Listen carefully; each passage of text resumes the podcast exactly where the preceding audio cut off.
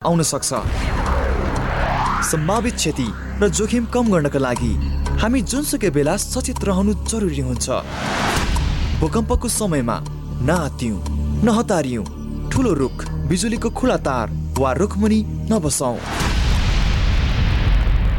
सामाजिक सचेतनाका लागि Capital FM ninety two point four mega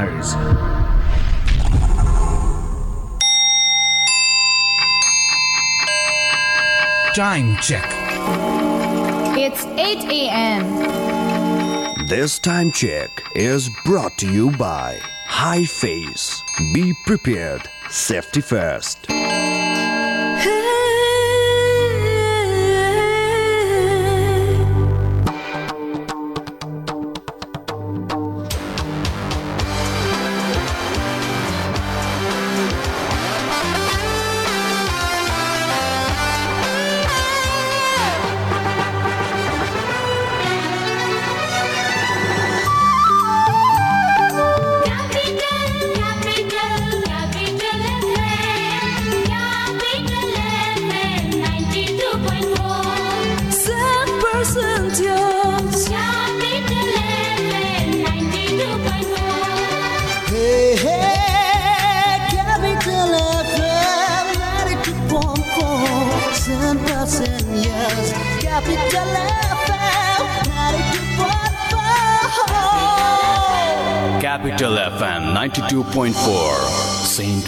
Percentios.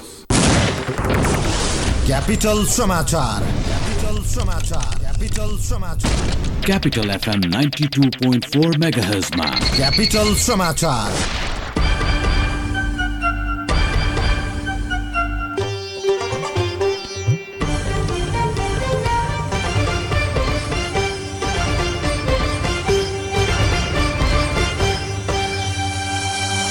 नमस्कार बिहान आठ बजेको क्यापिटल समाचारमा स्वागत छ उपस्थित छु म दिनेश। नेकपा एमाले संसदीय दलको बैठक आज बस्दैछ। अध्यक्ष समेत रहनुभएका प्रधानमन्त्री केपी शर्मा ओलीले संसदीय दलको बैठक आजका लागि बोलाउनु भएको हो। पार्टीभित्र चुलिएको पछिल्लो विवादका बारेमा पनि छलफल गर्न प्रधानमन्त्री ओलीले दलको नेताका हैसियतमा बैठक बोलाएको एमालेका प्रमुख सचेतक विशाल भट्टराईले जानकारी दिनुभएको छ। बैठक आज बिहान एघार बजे प्रधानमन्त्रीको सरकारी निवास बालुवाटारमा बस्ने भएको छ। पार्टीभित्र चुरिएको पछिल्लो विवादका बारेमा छलफल गर्न बैठक बोलाइएको पनि उहाँले जानकारी दिनुभएको छ। एमालेका सबै सांसदहरूलाई बैठकमा उपस्थित हुन आमन्त्रण गरिएको छ। तर नेपाल समूहमा रहेका एमालेका सांसदहरू बैठकमा सहभागी नहुने भएका छन्। नेपाल समूहमा रहेका एमालेका प्रचार विभाग प्रमुख योगेश भट्टराईले संसदीय दलको बैठकमा उपस्थित हुन नसकिने बताउनु भएको छ। एमाले पार्टीभित्र पछिल्लो समय विवाद उत्कर्षमा पुगेको छ। यसैबीच नेकपा एमाले माधव नेपाल समूहको राष्ट्रिय भेला आज सकिने भएको छ। हिजोदेखि ललितपुरको सानेपा स्थित हेरिटेज गार्डनमा सुरु भएको भेला महत्त्वपूर्ण निर्णय गर्दै सकिने नेताहरूले बताएका छन्। हिजो उद्घाटन कार्यक्रममा बोल्दै नेताहरूले अध्यक्ष केपी शर्मा ओलीले नेकपा हुँदै एमालेलाई पनि विभाजन र विसर्जन गरेको आरोप लगाएका थिए।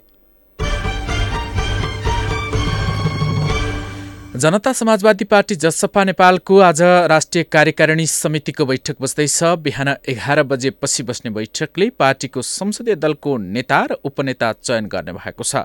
समाजवादी पार्टी र राष्ट्रिय जनता पार्टी बीच गत वैशाखमा एकीकरणपछि जसपा बनेपछि एकीकृत दलको नेता र उपनेता छनौट हुन सकेको छैन। नयाँ सत्ता समीकरणमा निर्णायक बनेको पार्टीको संसदीय दलको नेता को चयन होला भन्ने आम चासोको विषय बनेको छ जसपाले महन्त ठाकुरलाई दलको नेता चयन गर्ने तयारी गरेको बताइएको छ। अमेरिकी खोप उत्पादन कम्पनी मोडेना इङ्कले कोरोना भाइरस विरुद्धको खोप बालबालिकामा परीक्षण सुरु गरेको छ। छ महिनासम्मका बालबालिकालाई यो खोप सुरक्षित र प्रभावकारी छ कि छैन भन्ने यकिन गर्नका लागि यसको परीक्षण सुरु गरिएको हो। अमेरिका र क्यानाडाका छ हजार सात सय पचास बालबालिकामा यो खोपको परीक्षण गरिने भएको छ। अमेरिकी National Institute of Allergy and Infection Disease and Biomedical Advance Research and Development अथोरिटीसँग सहकार्यमा खोप परीक्षण सुरु गरिएको कम्पनीले जनाएको छ। खोप परीक्षणको पहिलो चरणमा अनुसन्धानकर्ताले कुन डोजले उपयुक्त काम गर्छ भन्ने विषयमा अनुसन्धान गर्ने बताएका छन्। अध्ययनका क्रममा दुईदेखि एघार वर्षसम्मका बालबालिकालाई पचासदेखि सय माइक्रोग्रामसम्म प्रयोग गर्न सकिनेछ भने छ महिनादेखि चौबिस महिनासम्मका बालबालिकामा पच्चिस पचास र सय माइक्रोग्राम प्रयोग गरिने बताइएको छ। पहिलो डोज दिएको अठाइस दिनमा दोस्रो डोज खोप दिइने जनाइएको छ। र बारियन म्युनिक र इङ्ग्लिस क्लब चेल्सी च्याम्पियन्स लिगको क्वार्टर फाइनलमा प्रवेश गरेका छन्। अन्तिम सोह्र अन्तर्गत गैराती भएको दोस्रो लेगको खेलमा जित निकाल्दै दुवै टोलीले अन्तिम आठमा आफ्नो स्थान सुरक्षित गरेका हुन्। घरेलु मैदानमा भएको दोस्रो लेगमा जर्मन क्लब बारियनले इटालियन क्लब लाजियोलाई दुई एक गोल अन्तरले पराजित गर्यो। बारियनका लागि रोबर्ट लेवान्डोस्की र इरिक म्याक्सिमले गोल गरेका थिए। दोस्रो लेगमा एक्काइसको जितसँगै बारियन समग्रमा छ दुई गोल अन्तरको जितसहित अन्तिम आठमा पुग्न सफल भयो। पहिलो लेगमा बारियनले लाजियोलाई चार एक गोल अन्तरले पराजित गरेको थियो। हवस् त बिहान आठ बजेको क्यापिटल समाचार सकियो। हाम्रो अर्को समाचार बिहान नौ बजे सुन्न सक्नुहुनेछ। अहिलेलाई दिनेश बिदा हुन्छु। नमस्कार।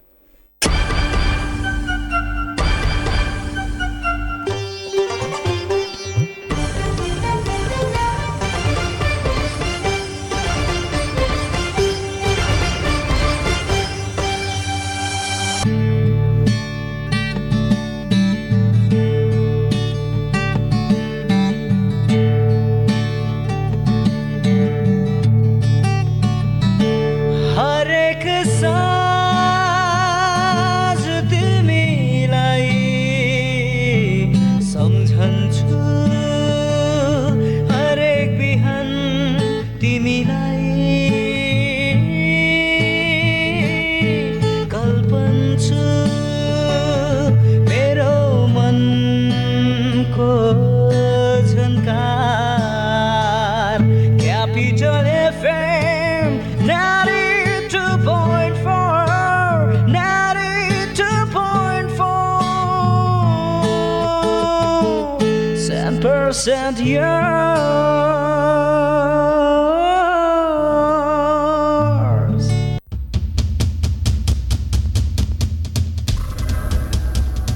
कार्यक्रम स्थानीय तह र जनप्रतिनिधि।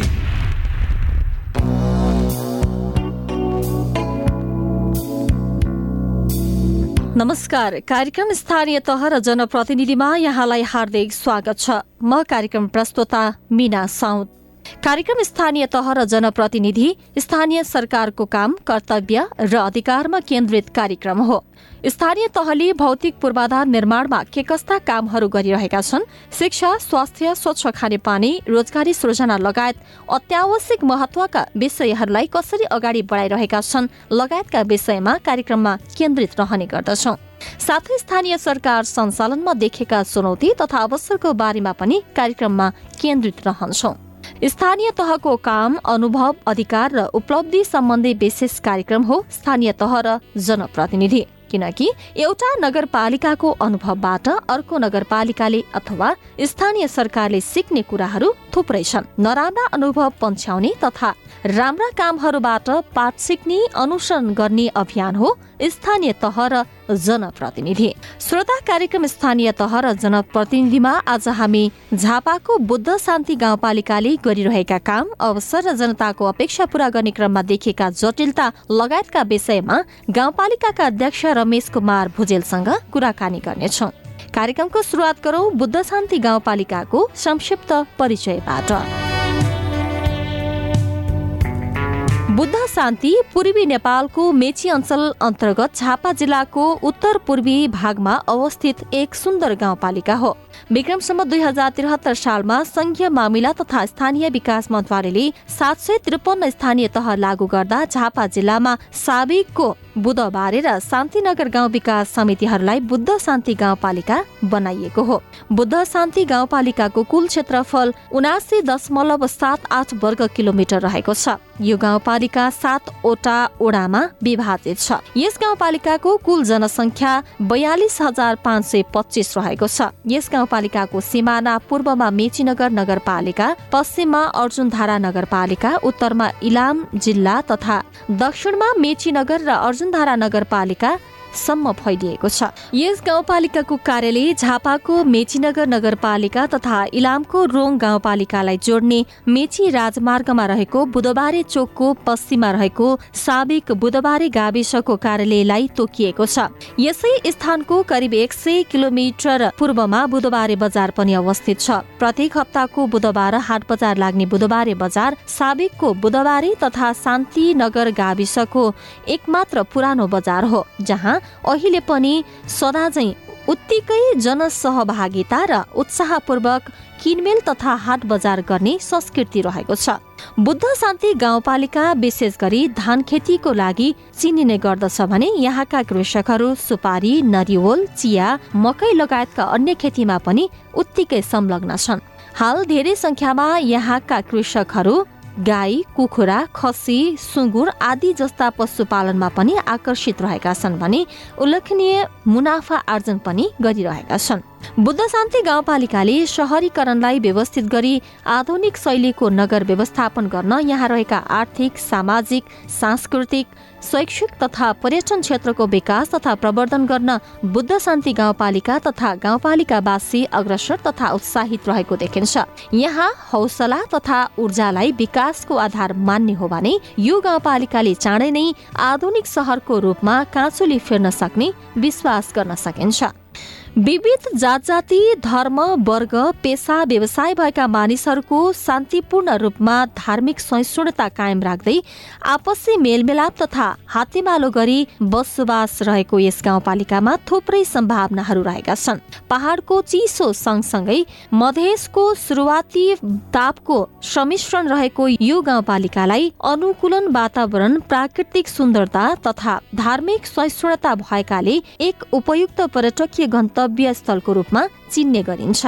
यहाँ झापा मोरङ सुनसरी तथा भारतको विभिन्न भूभागको मनोहर दृश्यावलोकन गर्न सकिने गरी यस गाउँपालिकाको वडा नम्बर सात स्थित धारा गोला भ्यू टावरको निर्माण तीव्र गतिमा भइरहेको छ। यस क्षेत्रलाई पर्यटकीय स्थलमा रूपान्तरण गरी आन्तरिक तथा बाह्य पर्यटकको पहिलो रोजाइको स्थान बनाउने लक्ष्य राखिएको छ। आदरणीय श्रोतावृन्द यो त थियो बुद्ध शान्ति गाउँपालिकाको संक्षिप्त परिचय। कार्यक्रम स्थानीय तह र जनप्रतिनिधिमा आज बुद्ध शान्ति गाउँपालिकाका अध्यक्ष रमेश कुमार भुजेलसँग हामी कुराकानी गर्दैछौँ। त्योभन्दा पहिला एकैछिन व्यापारिक विश्राम।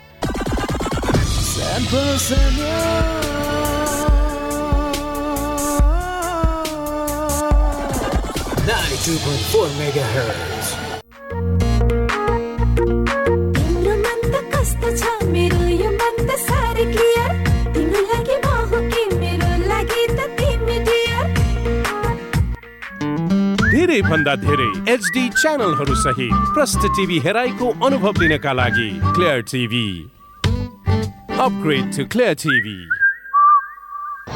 plastic cosmetic laser surgery र हेयर ट्रान्सप्लान्टको लागि नेपाल प्लास्टिक सर्जरी अस्पताल। उपलब्ध सेवाहरू आगोले पोलेको बिरामीको उपचार नयाँ तथा पुराना घाउको उपचार हात खुट्टा र अनुहारको जन्मजात समस्याहरू क्यान्सर सम्बन्धी प्लास्टिक सर्जरी छाला तथा यौन सम्बन्धी समस्याहरू। कस्मेटिक सर्जरीतर्फ नाक कान आँखा बनाउने आँखाको मुन्द्री बनाउने उपचार अनुहारको चाउरीपन हटाउने स्तन सम्बन्धी कस्मेटिक सर्जरी शरीरमा भएको दाग कोठी मुसा र ट्याटुहरू हटाउन लेजर सर्जरी र टाउकोमा केस उमार्न। FUE hair transplant. विस्तृत जानकारीका लागि नेपाल प्लास्टिक सर्जरी अस्पताल हात्तीवन हरिसिद्धि ललितपुर। फोन नम्बर बाहन्न पचास छ सय पैँसठी अन्ठानब्बे चार अन्ठानब्बे उन्तिस पाँच सय तेह्र। Prevention is better than cure यो कुरा हामीले स्वास्थ्यसँग सम्बन्धित विषयमा धेरै पल्ट सुनेका छौँ। यो स्वास्थ्यसँग सम्बन्धित विषयमा मात्र होइन जीवनको हरेक पाटोमा काम लाग्छ जस्तो कि आग लागे। अब आगो कहिले लाग्छ लागेको आगोले कति क्षति गर्छ यो हाम्रो वशको कुरा होइन। तर आगलागीको क्षति न्यूनीकरण र आगलागीको जोखिमबाट बस्ने कुरा यो चाहिँ हाम्रै वशको कुरा हो। जसका लागि चाहिन्छ विशेष सिप र तालिम र त्यसको लागि हाम्रो साथ दिन्छ नेपालको पहिलो फायर स्कुल र private multi dimensional training centre Himalayan Institute of Fire and Emergency Services प्रालीले। जहाँ आगलागी नियन्त्रण विपद व्यवस्थापन जोखिम नियन्त्रणका साथै सुरक्षित रहने तरिकाहरू अनि राहत र उद्धार कार्य सम्बन्धी अन्तर्राष्ट्रिय स्तरको तालिम राष्ट्रिय र अन्तर्राष्ट्रिय प्रशिक्षकहरूबाट दिइन्छ। त्यसैले आगलागीको जोखिमबाट बचौँ र अरूलाई पनि बचाउँ। थप जानकारीका लागि Himalayan Institute of Fire and Emergency Services Private Limited Vegas Housing Vegas City Balkumari Lalitpur. Phone number शून्य एक पाँच दुई शून्य शून्य सात सात दुई पाँच दुई शून्य शून्य सात सात दुई। Hi face be prepared safety first कला तपाईँ भित्रै नै छ। हामी त त्यसैलाई कौशल बनाउँछौँ। जोस तपाईँ भित्र नै छ। हामी त्यसलाई जागर बनाउँछौँ। क्षमता छ पक्कै पनि तपाईँसँग। आऊ त्यसलाई योग्यता बनाऊ उत्साह छ तपाईँसँग धेरै नै। आऊ त्यसलाई उच्च शिखरमा पुर्याऊ प्रतिभा छ तपाईँसँग। त्यसलाई दिउँ एआइटिएमको पर्फेक्सन एडमिसन्स ओपन नेपालको सबैभन्दा उत्कृष्ट बिएचएम कलेज एआइटिएम कुमलटारमा इन्टरनेसनल म्यानेजमेन्ट इन्स्टिच्युट स्विजरल्यान्डसँगको सहकार्यमा स्विस बिएचएम एआइटिएम कुमलटार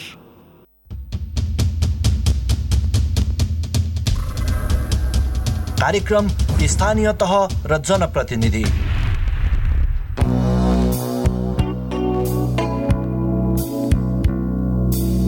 यो व्यापारिक विश्रामपछि पुनः स्वागत छ श्रोता। कार्यक्रम स्थानीय तह र जनप्रतिनिधिमा। श्रोता आजको बसाइमा हामी बुद्ध शान्ति गाउँपालिकाका अध्यक्ष रमेश कुमार भुजेलसँग कुराकानी गर्नेछौँ। आउनुहोस् स्वागत गरौँ उहाँलाई कार्यक्रममा।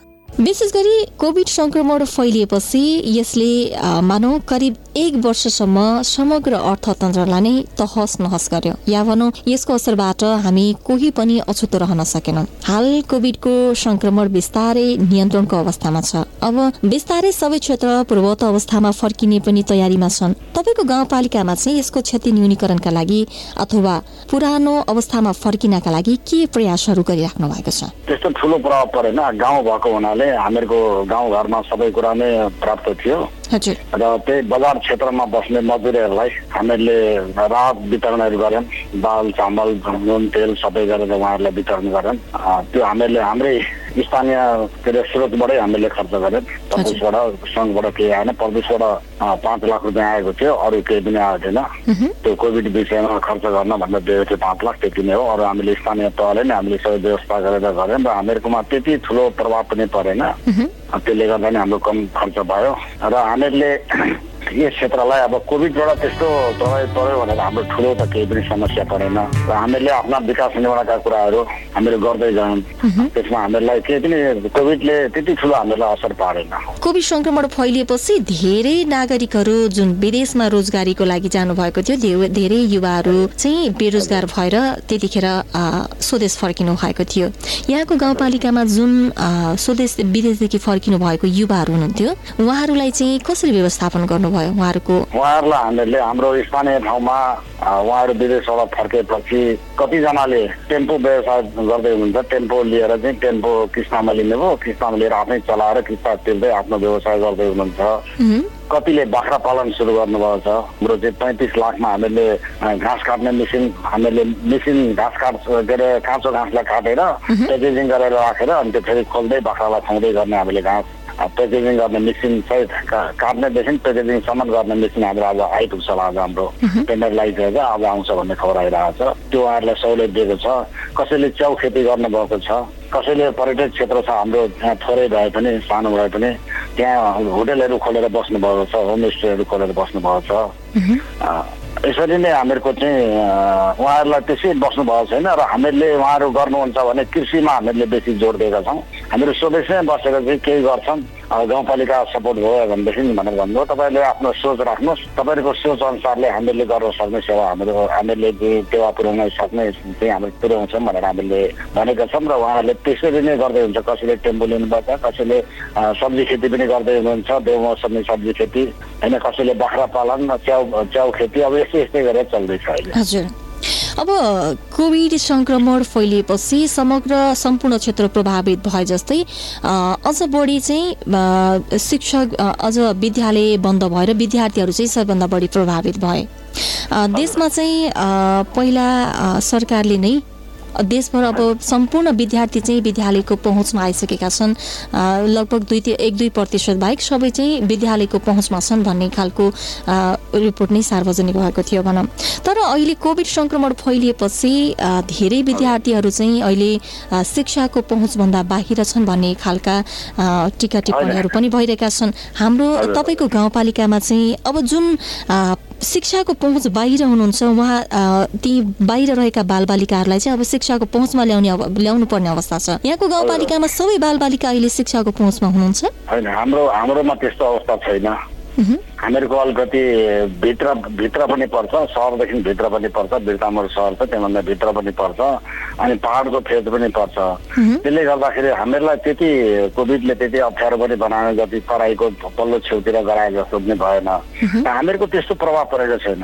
शिक्षामा हामीहरूले चाहिँ अहिले त शिक्षालाई त हामीहरूले गाउँपालिका स्तरीय जुन के अरे सरकारी स्कुलहरू छ तिनीहरूलाई हामीहरूले चाहिँ अहिले धेरै नै भने पचहत्तर पर्सेन्ट चाहिँ हामीले व्यवस्थित गरिसकेका छौँ र अहिले हामीलाई त कस्तो अवस्था आयो भने कक्षा कोठा थप्नुपर्ने र विद्यार्थीहरू चाहिँ जुन बोर्डिङ स्कुल पढ्दै थिए सबै अहिले चाहिँ झरेर चाहिँ स्कुलमा आउन लागिरहेको छ। हजुर। र हामीले शिक्षा क्षेत्रमा हामीलाई त्यस्तो छैन।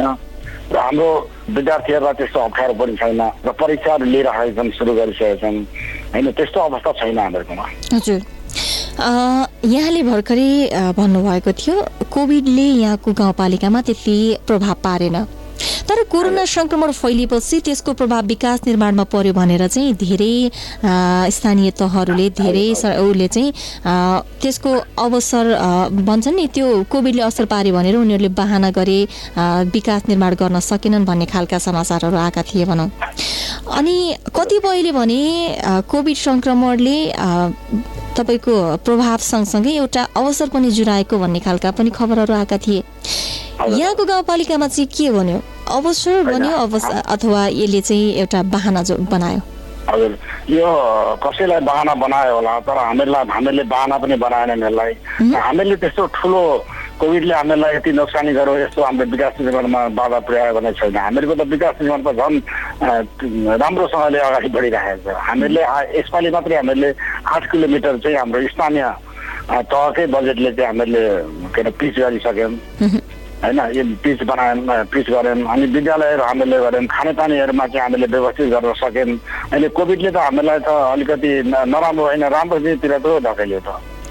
अरू अरू बजेट हामीले चाहिँ जुन फाल्टु बजेटहरू हुन्थ्यो के के गर्ने उतातिर लाग्ने के गर्ने भन्ने थियो ती सबैलाई हामीले रोकेर चाहिँ विकास निर्माणमै लगायौँ। र अहिले हामीले खानेपानीलाई व्यवस्थित गऱ्यौँ बाटोहरू चाहिँ हामीले पिच का- कालो पत्रे गऱ्यौँ ग्रावल त हामीले सालै पछि गर्दै आइरहेको थियौँ यसपालि हामीले बनायौँ हामीहरूको जम्मै भनेको पन्ध्रवटा जति हाम्रा चाहिँ साना कलबटहरू बने विकास निर्माणमा हामीलाई केही पनि असर परेको छैन। जसले बाहनाबाजी गरेर त्यो एउटा नाटकीय गर्यो त्यो मात्रै हो। हिजो मात्रै हामीहरूकोमा आउनुभएको थियो महालेखा परीक्षा आउनुभएको थियो। उहाँले हेर्नुभयो। हामीहरूले को कोभिडको समयमा राहत मार्दाखेरि हामीले खरिद गरेका दाल चामल नुन तेल साबन इत्यादि कुराहरूको चाहिँ उहाँहरूले ठुलो प्रशंसा गरेर जानुभयो। उहाँहरूले अन्त पनि हेर्नु भएछ अन्तको भाउभन्दा हामीहरूकोमा धेरै नै फरक पायो उहाँले। उहाँले दालमै भन्नुहुन्थ्यो किलोमा चाहिँ दस बाह्र रुपियाँ चाहिँ किलोमा फरक देख्यौँ हामीहरूले भनेर भन्नुभयो। त्यो त उहाँहरूले सबै ठाउँ चेक गर्नुभयो होइन तर मैले अरूलाई दोष लाउन खोजेको पनि होइन तर हामीहरूले चाहिँ पारदर्शी हिसाबले र अन्तिर सस्तो अनि राम्रो पनि अ, हामीहरूले चाहिँ वितरण गऱ्यौँ। त्यसले गर्दाखेरि यसले त हामीहरूलाई त केही पनि असर गरेन। अझ हामीहरूलाई त विकास निर्माण चाहिँ सजिलो बनाइदियो।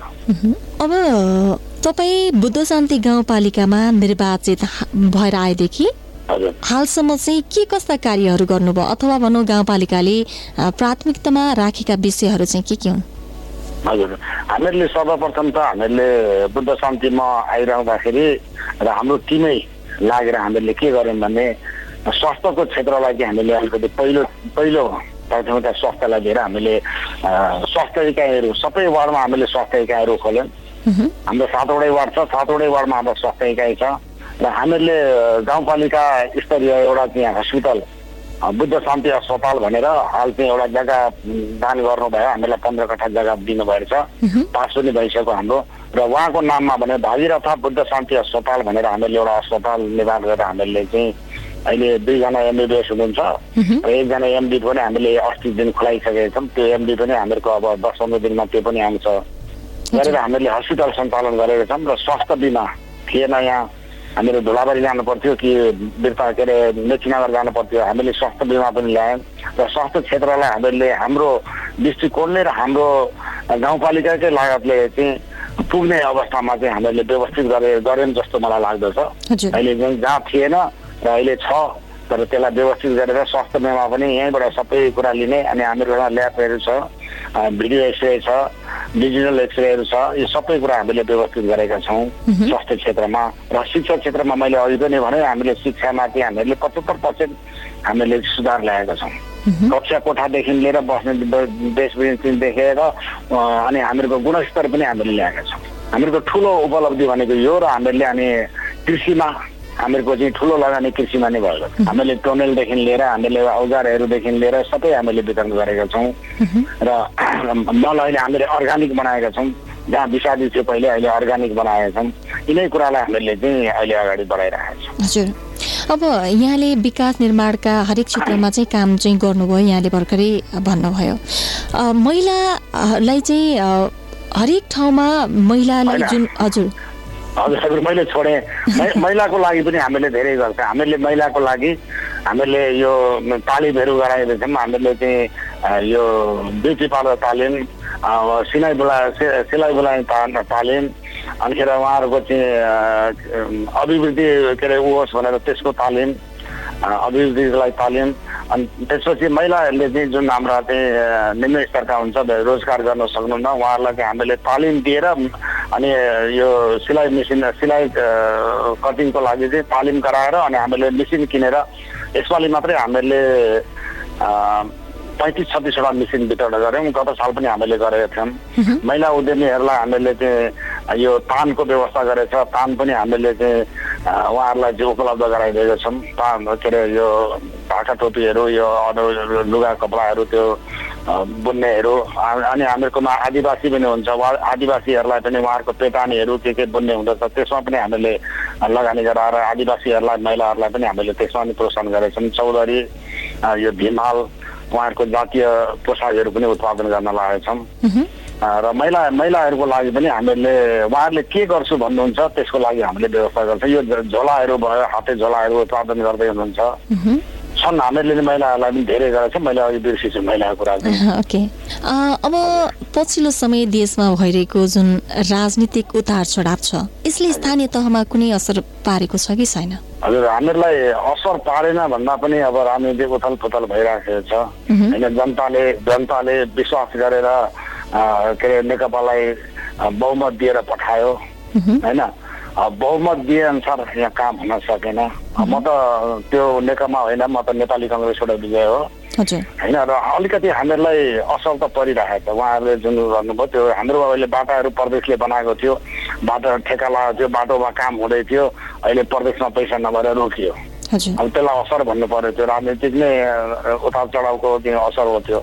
अहिले रोकिरहेको छ हामीहरूको अब हामीहरूको कस्तो अवस्था भयो भने गाउँपालिकाले नि त्यसलाई गर्न सक्दैन हामीहरूसँग त्यत्रो बजेट हुँदैन। अब अहिले बाटो बिगारेर बनाउँदै गर्दा गर्दै ठ्याक्क रो- रोकिदियो प्रदेश सरकारले। अब कुनै पनि फिफ्टी पर्सेन्ट काम भएको छ भने भयो भएन भने सबै रोक्ने भनेर रोकिदियो अब त्यस्ता थुप्रै योजनाहरू छन् हाम्रा रोकिएका। अनि त्यसले गर्दाखेरि त हामीलाई अप्ठ्यारो चाहिँ त्यसमा भयो। अरू कुरा भनेको त हामीलाई आएको रकमहरू जुन नेपाल सरकारले दिएको छ त्यो रोकिएको छैन। त्यो आएको छ आइ आइसकेपछि हामीले काम गर्दैछौँ।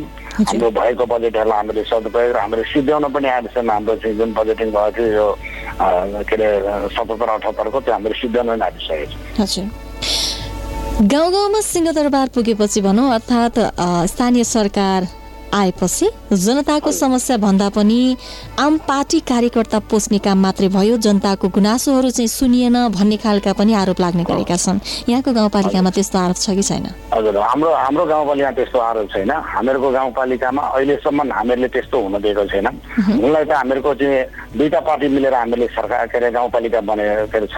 दुईटा पार्टी हुँदा पनि उहाँहरू पनि विकास मे- मेरो चाहिँ आफ्नो भनाइ के छ भने हामीहरू जनताको काम गर्न भनेर आएका छौँ। जनताकै यो हाम्रो बुद्ध शान्तिकै विकास गर्ने भनेर आएका छौँ। हामीले मिलेर काम गरौँ भनेर हामीले मिलेर काम गरेको छ। हामीहरूकोमा कुनै पनि त्यस्तो वाद विवादहरू पनि परेको छैन। र त्यो हामीहरूलाई त्यो राजनीतिक असर पनि हामीहरूलाई त्यति साह्रो यहाँ छैन। त्यस्तो दबाबहरू छैन। र हामीहरूले चाहिँ पूर्ण रूपले चाहिँ खुलेर काम गर्न पाएका छौँ र हामीहरूकोमा धेरै नै विकास निर्माणहरू भएको छन्। हाम्रो चाहिँ पर्यटक क्षेत्रहरू पनि हामीले गरेका छौँ। त्यसमा पनि हामीले आम्दानी हामीले त एउटा दुईवटा त आम्दानीको आम्दानी पनि गर्न लागिसक्यौँ। कति अझै तयारी हुँदैछन्। यो धेरै क्षेत्रमा हामीले सबै क्षेत्रमा हात हालेका छौँ। होइन जस्तो चाहिँ हामीहरूको के भन्छ भने कृषिमा छ घरेलु साना उद्योगहरूलाई हामीले चला प्रोत्साहन गरेका छौँ। पशु पन्छी पालनमा हामीले चाहिँ गरेका छौँ। पर्यटक क्षेत्रमा हामीले गरेका छौँ। स्वास्थ्य र शिक्षामा हामीले चाहिँ धेरै नै अगाडि बढाइसकेका छौँ। अनि बाटो कालोपत्री हामीले गरेका छौँ। अनि हामीले खोलाहरू हाम्रो चाहिँ चारवटा खोला पर्छ जस्तै हाम्रो खोला भनेको बिरुङ खोला पर्छ हडिया खोला पर्छ टिमाई खोला पर्छ अनि खार खोला पर्छ। यिनी यिनीहरूलाई पनि हामीले तटबन्धन गर्ने पनि हाम्रो क्षमताले भेटेको छ। हामीले आफै र अनिखेर प्रदेशलाई केन्द्रलाई हामीले गुहारेर पनि हाम्रो काम गर्दैछौँ। हाम्रो का- हामीहरूकोमा त्यस्तो राजनीतिक असर परेर र अनि हामीहरूलाई ठुलो असर परेको छैन। हजुर। सङ्घीय संरचना कार्यान्वयनको क्रममा पहिलो पटक स्थानीय तहको नेतृत्व तपाईँहरूले पाउनुभयो अथवा तपाईँहरूले गरिराख्नु भएको छ। हजुर। यो समयमा कस्ता कस्ता चुनौतीहरूको सामना गर्नु पर्यो? चुनौती त हामीहरूलाई धेरै नै आउँदो रहेछ हेर्नुहोस्। यो किनभने व्यवस्था पनि नयाँ भयो संविधान पनि नयाँ भयो अनि हामीहरू पनि नयाँ र यो व्यवस्था र यो संविधानलाई हामीले लागू गर्न व्यवस्थालाई संस्थागत गर्न र संविधानलाई लागू गर्नलाई अप्ठ्यारो हुँदो रहेछ। किनभने उहाँहरूले कर्मचारीले चलाएको दस वर्ष बाह्र वर्षसम्म उहाँहरूले चलाएको उसमा बस्नु भएको अलिकति अप्ठ्यारो चाहिँ अप्ठ्यारो महसुस हुनुपर्छ जस्तो हामीलाई दुई वर्ष डेढ दुई वर्ष चाहिँ हामीलाई साह्रै अप्ठ्यारो भयो। तर अहिले सबै कुरा व्यवस्थित भइसक्यो। अहिले उहाँहरूले सबै कुरा बुझ्नुभयो। सबैजनाले बुझिसक्नु भएको छ यो रहेछ यो व्यवस्थामा यस्तो रहेछ यसरी गर्ने भनेर चाहिँ उहाँहरू पनि अहिले चाहिँ लाइनमा आउनुभएको छ र हामीलाई अहिले चाहिँ हामीलाई अप्ठ्यारो छैन। तर पहिले चाहिँ हामीलाई साह्रै अप्ठ्यारो भयो बुझाउन। हामीले पनि नबुझिराखेको अनि उहाँहरूले पनि नबुझिराखेको अनि हामीले चाहिँ धेरैवटा नै गोष्ठी हामीले गऱ्यौँ होइन हामीले चाहिँ अन्तर्क्रिया कार्यक्रम गऱ्यौँ अनि त्यसपछि अहिले चाहिँ हामीलाई सहज भएको छ। हजुर। निर्वाचन अघि तपाईँहरूले घोषणा पत्रमा जे जे कुराहरू भन्नुभएको थियो ती सबै प्रतिबद्धताहरू अहिले पुरा हुँदै गएको छ कि छैन? होइन हामीहरूले भनेको थियौँ जस्तो बाटोहरूमा हेमपाइपको चाहिँ धेरै समस्या थियो। हेमपाइपहरू भने चाहिँ यसपालि हामीले सबै हेमपाइप हामीले यो तिन वर्ष अघि हामीले सबै हालिसकेका थियौँ कलबट बनाउने ठाउँ कलबट बनाइसकेका छौँ। बिजुली नपुगेको ठाउँमा हामीले बिजुली सबै हामीले चाहिँ पोल गाड्ने काम हाम्रो चाहिँ सबै क्षेत्रमा हाम्रो चाहिँ सातवटै वार्डमा भइसकेको छ। अब तार टाङ्ने काम हुँदैछ हाम्रो। त्यो एकैचोटि नहुँदो रहेछ बजेटिङ त्यो समस्या रहेछ बिजुलीको चाहिँ। अब हामीले गर्छु भन्दा पनि नपाउने।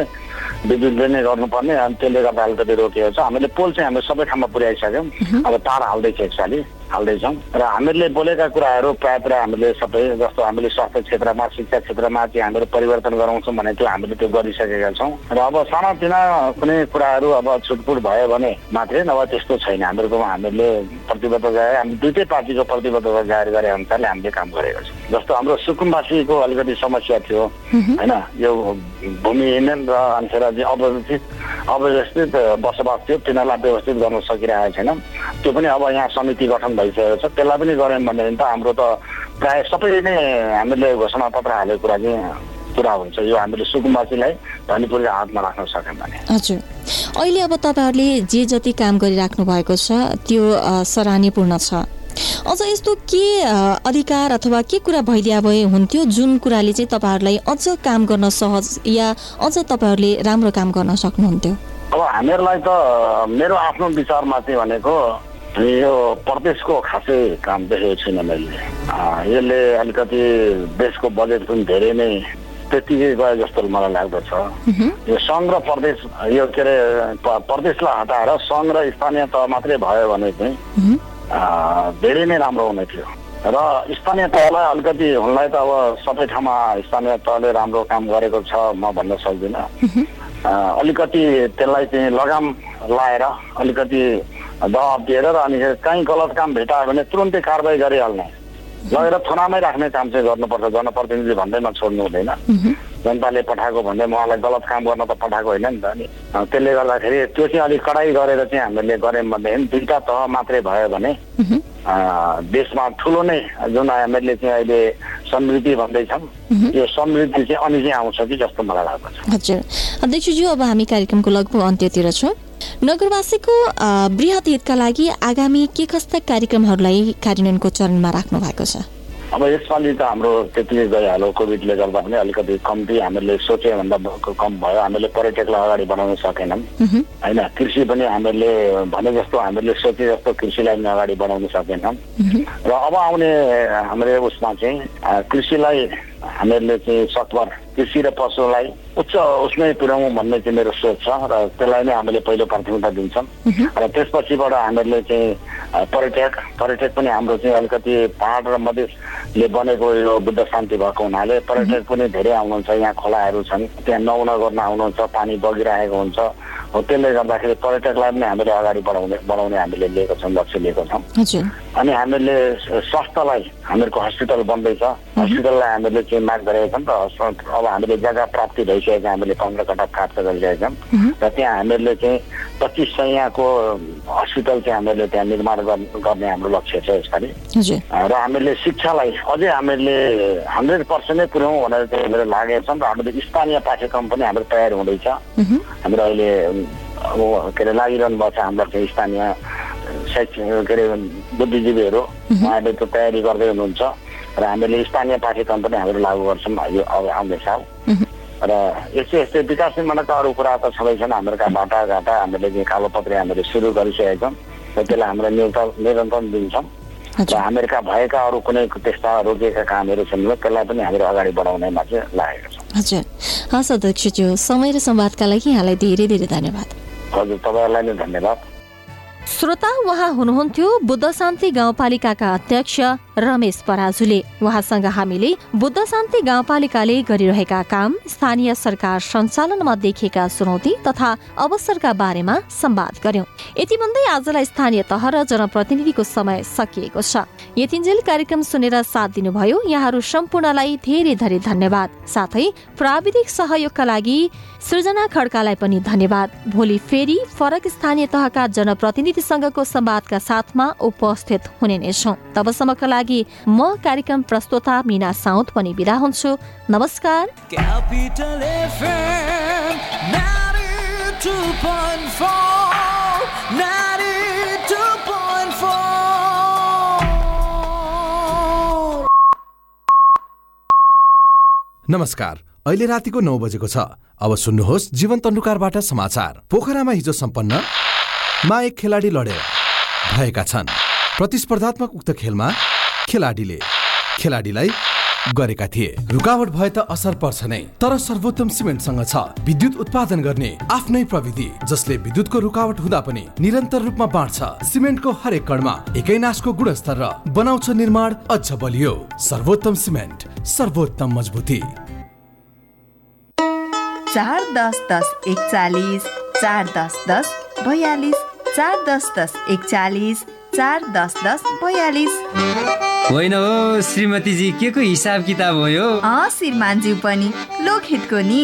अँ अब यत्र नेताले गर्नु नसकेको तिमीले गर्छौ? कुरा त्यसो होइन बुढा। यसले त नेता र जनता दुवैको गर्छ। मुख तथा दाँतको परीक्षण अत्याधुनिक कम्प्युटर प्रणालीद्वारा दन्त परीक्षण वरिष्ठ दन्त चिकित्सकहरूद्वारा उपचारको व्यवस्था साथै विद्यार्थी वृद्ध वृद्धा लगायत सर्वसाधारणका लागि सुवर्ण मौका एवं विशेष छुट। लोकहित डेन्टल हस्पिटल त्रिपुरेश्वर चोक काठमाडौँ। फोन चार दस दस एकचालिस चार दस दस बयालिस। ट्रस्टेड नेम डेन्टल प्र्याक्टिस साथ साथ सदाभरको जोड्छ सम्बन्ध यो सुरक्षाको आभास हो लक्ष्मी। विश्वास यो टुट्दैन कहिले? साथ यो रहिरहन्छ जहिले? सधैँ सँगै रहने बाचा हो लक्ष्मी। लक्ष्मी स्टिल नेपालकै ग्यारेन्टेड नम्बर वान क्वालिटी उद्योग सुरु गर्छु भन्यो पैसै नहुने। व्यवसाय योजना छन् छैन लगानी। केही गरौँ भन्ने मन छ हामी कहाँ जाने हजुर हामी कहाँ जाने मातिएर हुन्न जाति सुन मेरो युवा साथी। प्रभु भएको एसएमबी छ हाम्रो इच्छा पुरा हुन्छ। ढुक्क बन तिम्रो हाम्रा फिर्छन् जिन्दगी साथी फिर्छन् जिन्दगी। प्रभु ब्याङ्कले साना तथा मझौला उद्योग विकास र प्रवर्धनका लागि विभिन्न योजना ऋण तथा कार्यक्रमहरू कार्यान्वयन गरिरहेको छ। साना तथा मझौला उद्योग सञ्चालन गर्न इच्छुकहरूले प्रभु ब्याङ्कको नजिकको शाखामा सम्पर्क गर्नुहोस्। प्रभु ब्याङ्क विश्वास लिन्छौ विश्वास दिन्छौ।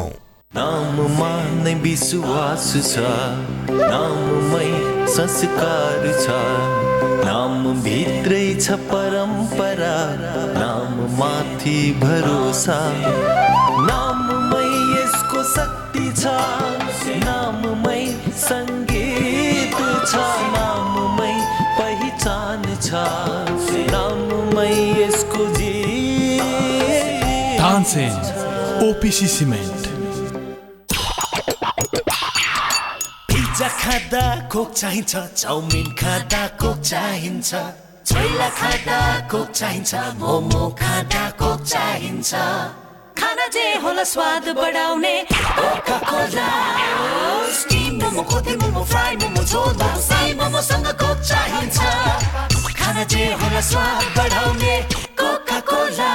Coca-Cola and Coke are the registered trademarks of the Coca-Cola Company. Carbonated beverage. कति मोबाइल चलाएको मिस्टर फरेनर? आऊ तिमी पनि हेर तिमीलाई पनि काम लाग्छ। ओहो Sara world wide dot com dot NP पो हेरिरहेको? के छ साथी यसमा? के गर्नु साथी? विदेशमा हुँदा सेड्युलमा हिँडिन्थ्यो सबै व्यवस्थित थियो।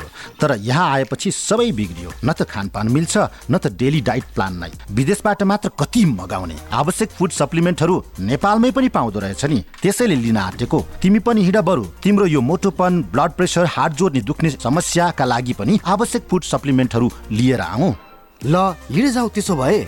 नमस्कार। सारा फुड्समा तपाईँहरूलाई स्वागत छ।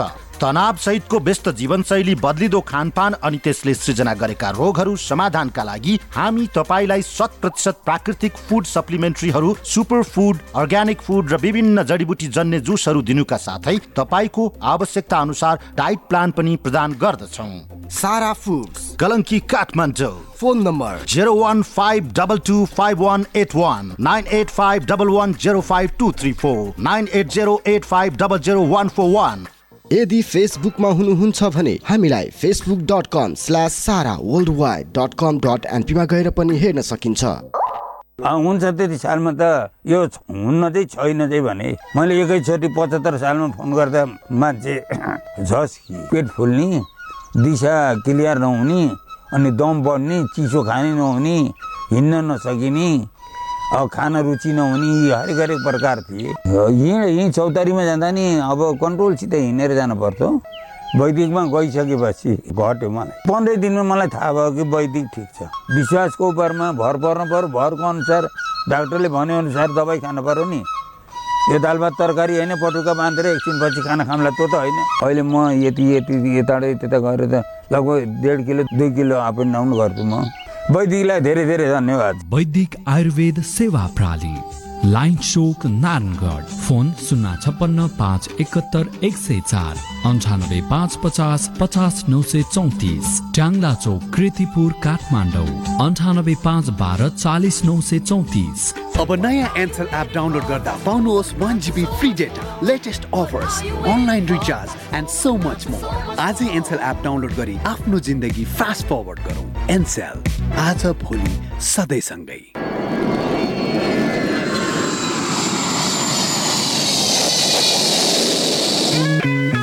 Namaste.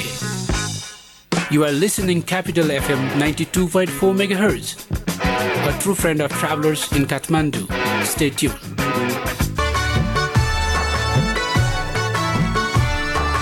भरेर चाँदनी बिहानी हाँस्दा हिमाल झै उठेको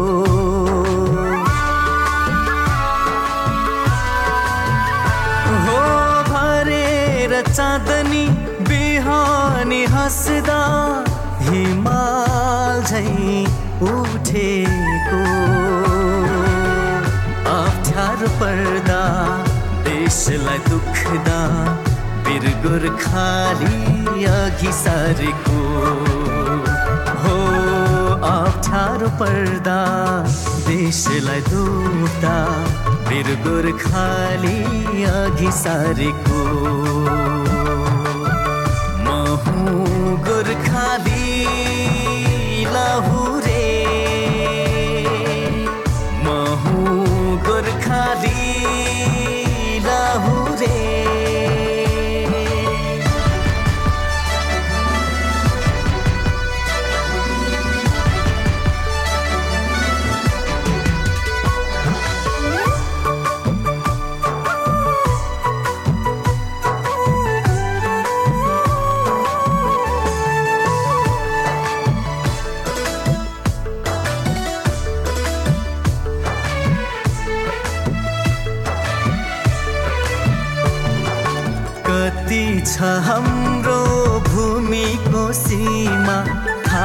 छ संसारलाई।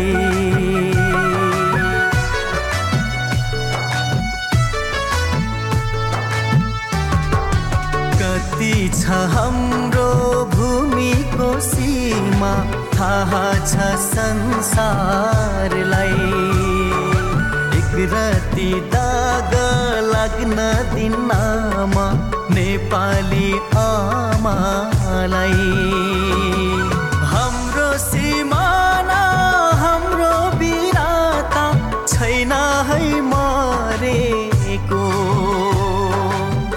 छैन है मरेको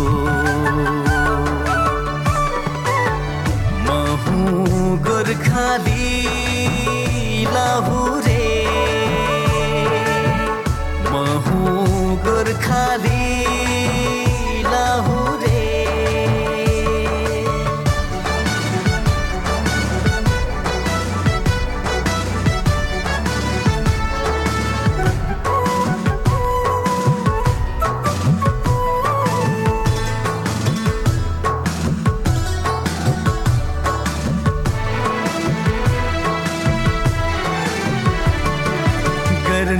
छ आफ्नै पौरा खाले बन्नु छ देशको काँध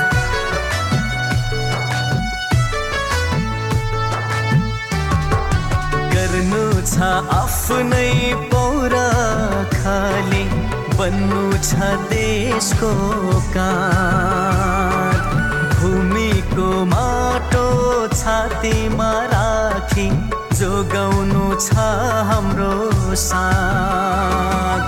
यही मेरो नामले यही मेरो कामले प्रशंसा चलेको नमस्कार म हिरण्य भोजपुरी।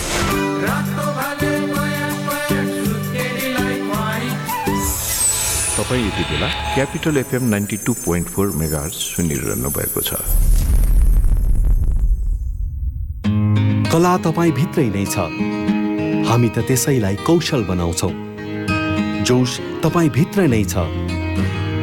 हामी त्यसलाई जागर बनाउँछौ। क्षमता छ पक्कै पनि तपाईँसँग। आऊ त्यसलाई योग्यता बनाऊ उत्साह छ तपाईँसँग धेरै नै।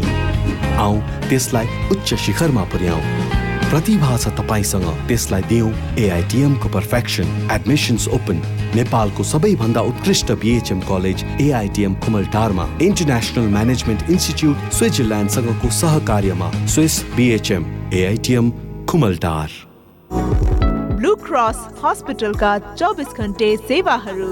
Emergency service ambulance service multislice CT scan haemodialysis emergency surgery trauma service ICU and ventilator साथमा सुपरकन एमआरआई ल्याप्रोस्कोपिक सर्जरी सर्भिस र वरिष्ठ डाक्टरहरूद्वारा ओपिडी सेवा सञ्चालन भइरहेको सहर्ष जानकारी गराउँदछौँ Blue Cross hospital Tripureshwor Dasharath Rangashala अगाडि contact number four two six two zero two seven four two six one seven nine six four two six nine seven two seven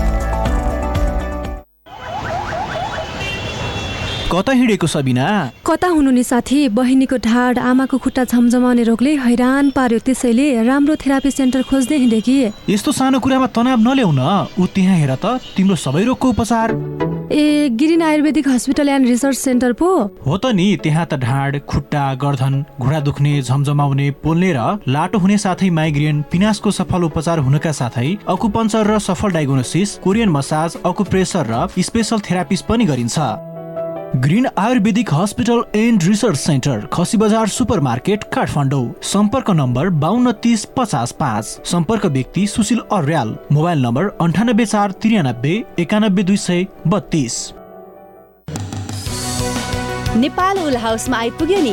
नयाँ नयाँ डिजाइनका जाडोको न्यानो न्यानो जेन्ट्स स्वेटरहरू र सबैका लागि हुने थर्माकोट लेडिज ब्लाउजेस सल र टिनेजर्सहरूका लागि आकर्षक स्वेटरहरू। वर्धमान धागो ज्याकेट लगायत जाडोको सम्पूर्ण उलन पहिरनका लागि। आजै जानुहोस् नेपाल उल हाउस भोटाहिटी।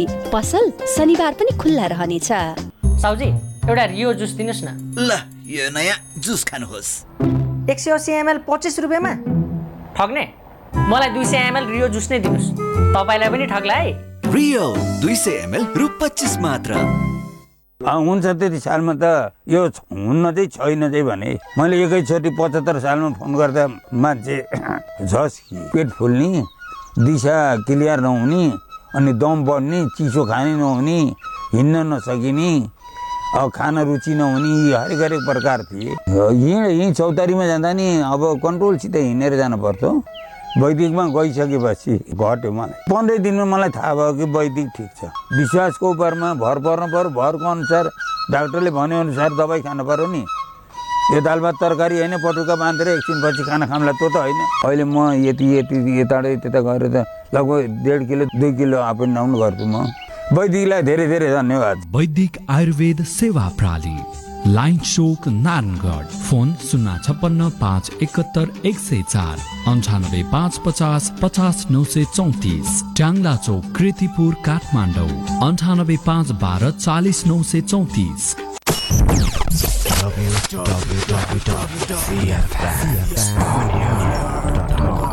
कहाँ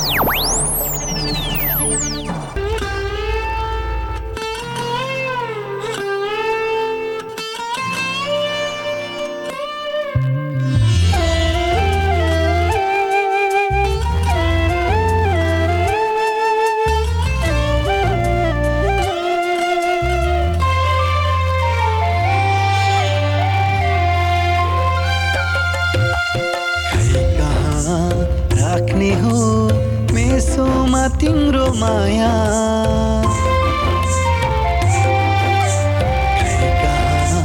राख्ने हो मेसोमा तिम्रो माया। पहिलोमा देशको माया दोस्रोमा बा आमाको तेस्रोमा तिम्रो माया। पहिलोमा देशको माया दोस्रोमा बा आमाको तेस्रोमा तिम्रो माया। खै कहाँ राख्ने हो मेसोमा तिम्रो माया।